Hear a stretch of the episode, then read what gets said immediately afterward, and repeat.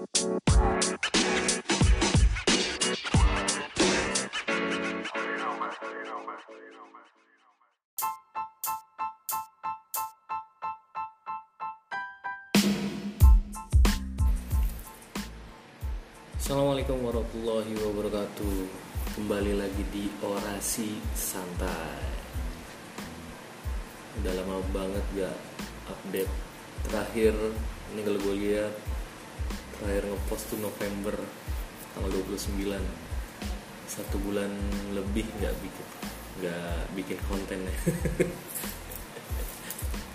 Ya macam-macam alasannya nggak cuma Ya udah males lah intinya. Atau ya nggak sempat mikir nih bikin konten apa ya. Eh, kali ini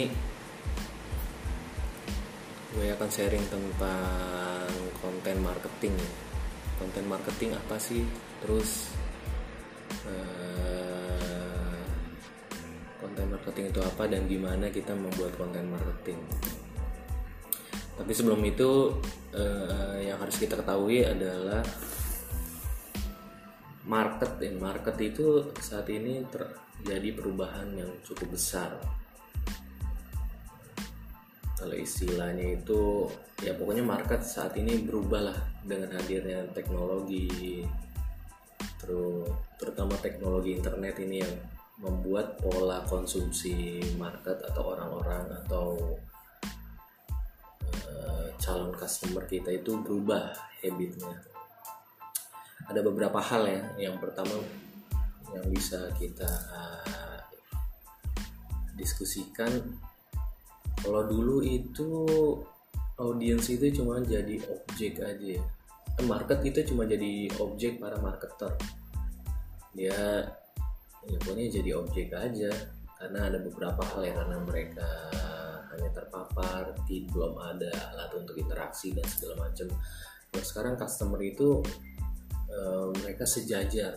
Nah nanti ada hubungan yang poin berikutnya. Sejajar sejajar dengan para marketer ya orang-orang ya orang-orang seperti saya gitu.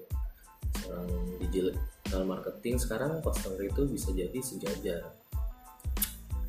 Kalau dulu uh, ini uh, teman-teman bisa cek juga ya kalau dulu itu gayanya gaya komunikasinya itu meng, apa ya menggarisbawahi tentang benefit.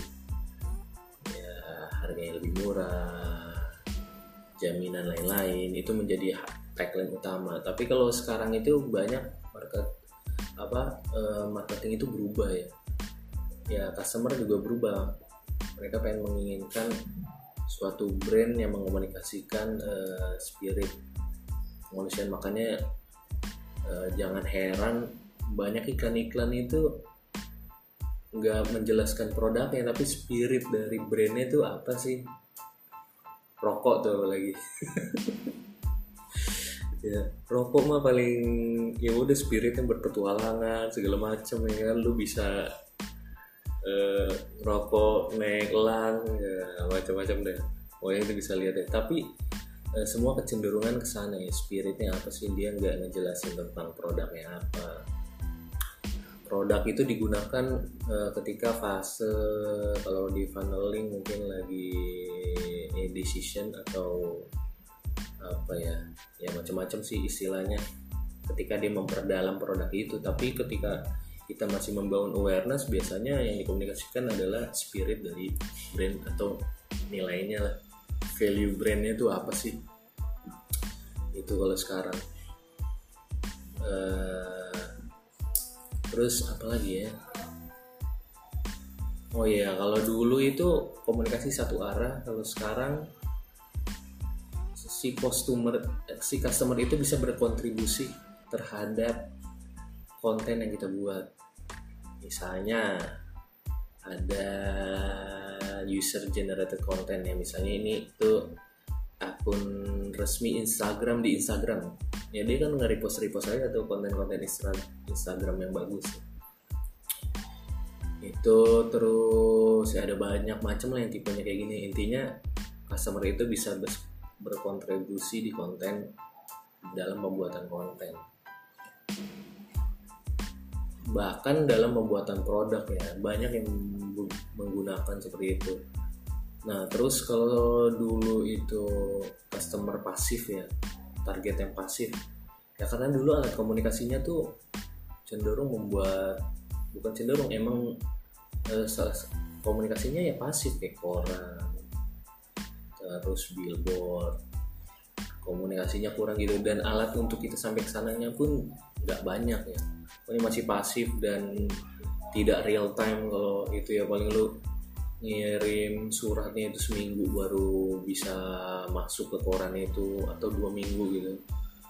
Dalam awal nah kalau sekarang itu komunitas para customer itu lebih aktif karena mereka bisa menjangkau lebih cepat. Dan bahkan ya kalau di Twitter gitu ya lu merasa mention orang gitu lu mention Pak Jokowi udah kayak nyolek Pak Jokowi. Pak Jokowi kenikmatan di sosial media itu lu bisa mention para toko-toko, para brand lu bisa ngomel-ngomel, bisa menyampaikan pendapat. Customer lebih makanya lebih aktif komunitasnya. Dan yang paling penting itu kalau sekarang ya yang namanya marketing ya adalah membangun apa ya percakapan, engagement dan lain-lainnya.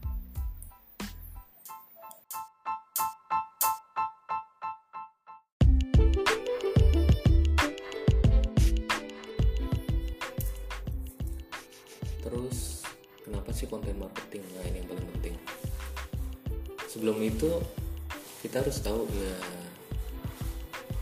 sekarang itu di browser di ya di banyak di aplikasi ya ad blocking ad blocking siapa sih yang pakai ad blocking banyak banget ya bahkan beberapa browser itu menaruh uh, apa namanya fasilitas ad blocking di browsernya.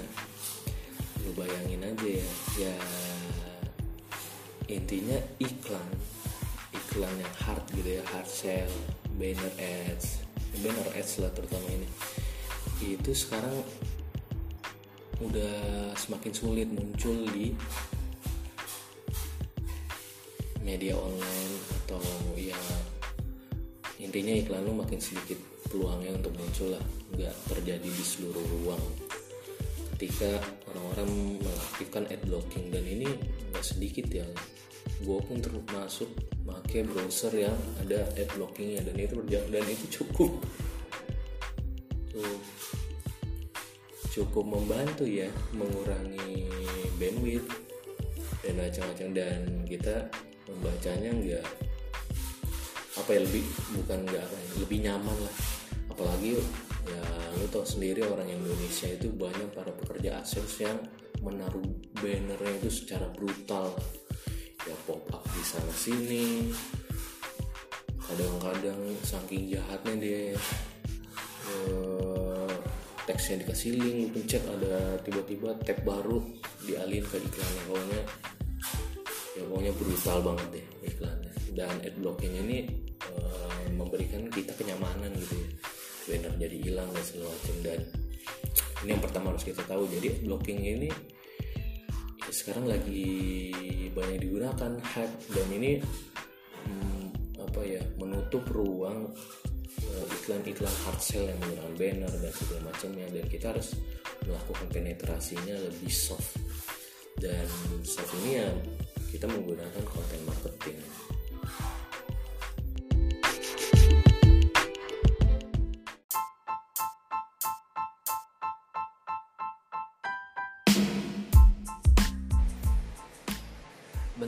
marketing ini ada banyak ya.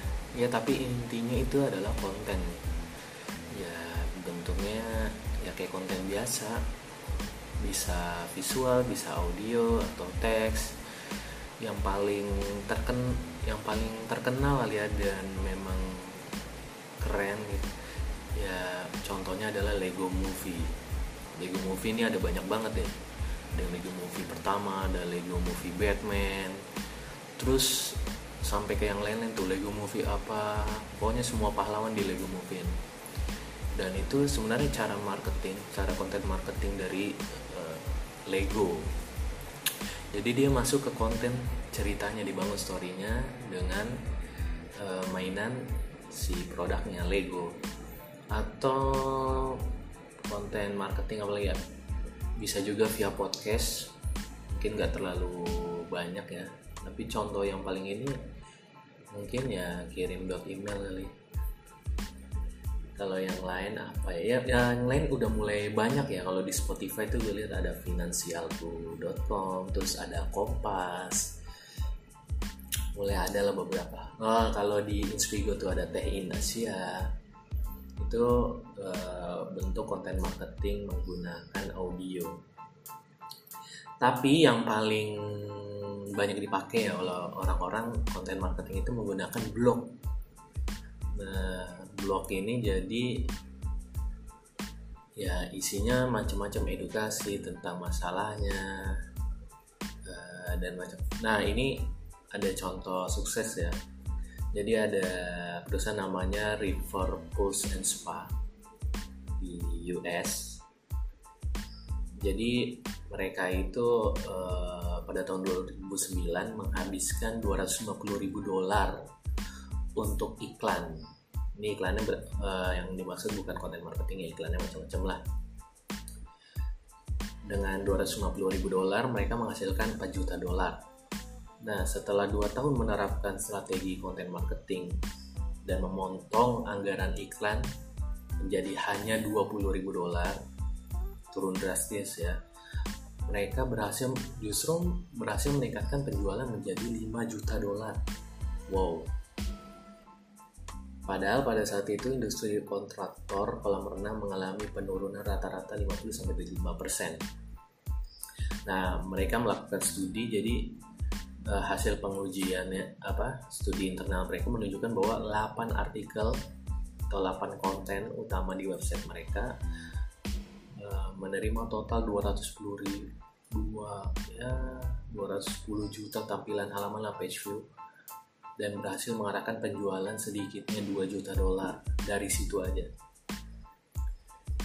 Jadi dengan men-shifting ya eh, biaya iklan yang tadinya dari iklan hard ya bisa banner, bisa macam-macam lah diubah menjadi konten uh, marketing senilai 20 ribu dolar mereka berhasil meningkatkan penjualannya dan sebenarnya uh, konten marketing ini sebenarnya adalah gaya marketing edukasi ya kalau gue bilang ya. Jadi kita mengedukasi pasar kita untuk uh, siap menerima produk-produk kita. Jadi kenapa sih konten marketing uh, bisa dibilang cukup efektif ya? Pertama karena konten konten yang namanya konten itu memberikan nilai kepada pelanggan. Sedangkan iklan ya statis. Pokoknya berjualan aja ada value nya seperti yang gue bilang di awal ya. Jadi sekarang tuh orang mengejar nilai. Bukan profit benefit atau apa dan macam-macam deh. Orang lebih banyak mengejar nilainya. Yang kedua adalah uh, yang tadi juga udah gue bilang konten itu mendidik pelanggan mengedukasi sampai mereka siap untuk membeli produk anda. Jadi ketika per, mereka pertama kali mengenal uh, brand anda ya selama proses konten marketing itu kita skemakan mereka untuk siap perlahan-lahan menerima produk kita. Itu prosesnya dan yang namanya konten memudahkan konsumen untuk menemukan kita yaitu melalui SEO dan segala macamnya. Eh, untuk konten marketing ya agar bisa bekerja dengan baik kita harus mengkombinasikan dengan konsep funneling uh, nanti kita akan apa ya diskusi lebih lanjut deh soal ini funneling ini kenapa penting. Tapi kalau secara sederhana konten konten marketing atau yang lain ya sebenarnya konten marketing bisa kita pilih jadi tiga aja sebenarnya. Yaitu konten awareness atau konten pengenalan konten branding yang mulai ada porsi brand kita di dalamnya. Yang ketiga baru konten penjualan. Nah ketiga ini uh, tentu gaya apa ya isi di dalamnya itu berbeda. Komponen porsinya juga berbeda. Tapi intinya misalnya nih kita beri contoh ya. Konten awareness atau pengenalan ini yang umum banget gitu ya. Umum yang e, berangkat dari kebutuhan atau persoalan yang e, calon customer kita butuhkan. Misalnya ini tentang traveling ya. 30 tujuan wisata populer di Lombok nah itu udah tentang wisata-wisatanya aja gitu ya. Mereka uh, kita hadir untuk memberikan solusi bagi uh, kebutuhan mereka yaitu mereka pengen liburan ke Lombok. Nyari tempat dulu. Terus kalau brandingnya persiapan misalnya persi persiapan berlibur ke Lombok. Nah itu konten brandingnya tuh. Ini konten yang menengah. Nah, dan di situ pun kita bisa masuk di sana. Bisa masuk di sana persiapan itu dengan memilih travel agent yang baik gitu gitu bla bla bla masukin branding kita di sana. Nah yang terakhir konten penjualnya yaitu adalah bisa kita buat misalnya kontennya panduan memilih travel agent yang murah. Nah kita baru di situ masuk. Benar-benar ya boleh 50% 60% konten eh, brand kita di sana. Tapi intinya ya tadi edukasi.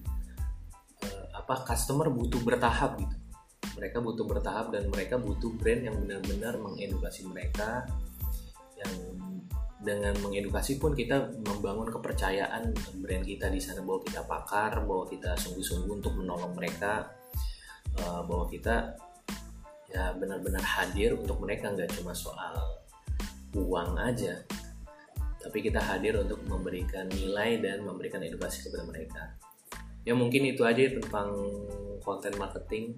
Uh, kritik dan saran kalian bisa kirim ke Instagram gue @isana muslim uh, dan semoga kali ini kontennya bermanfaat.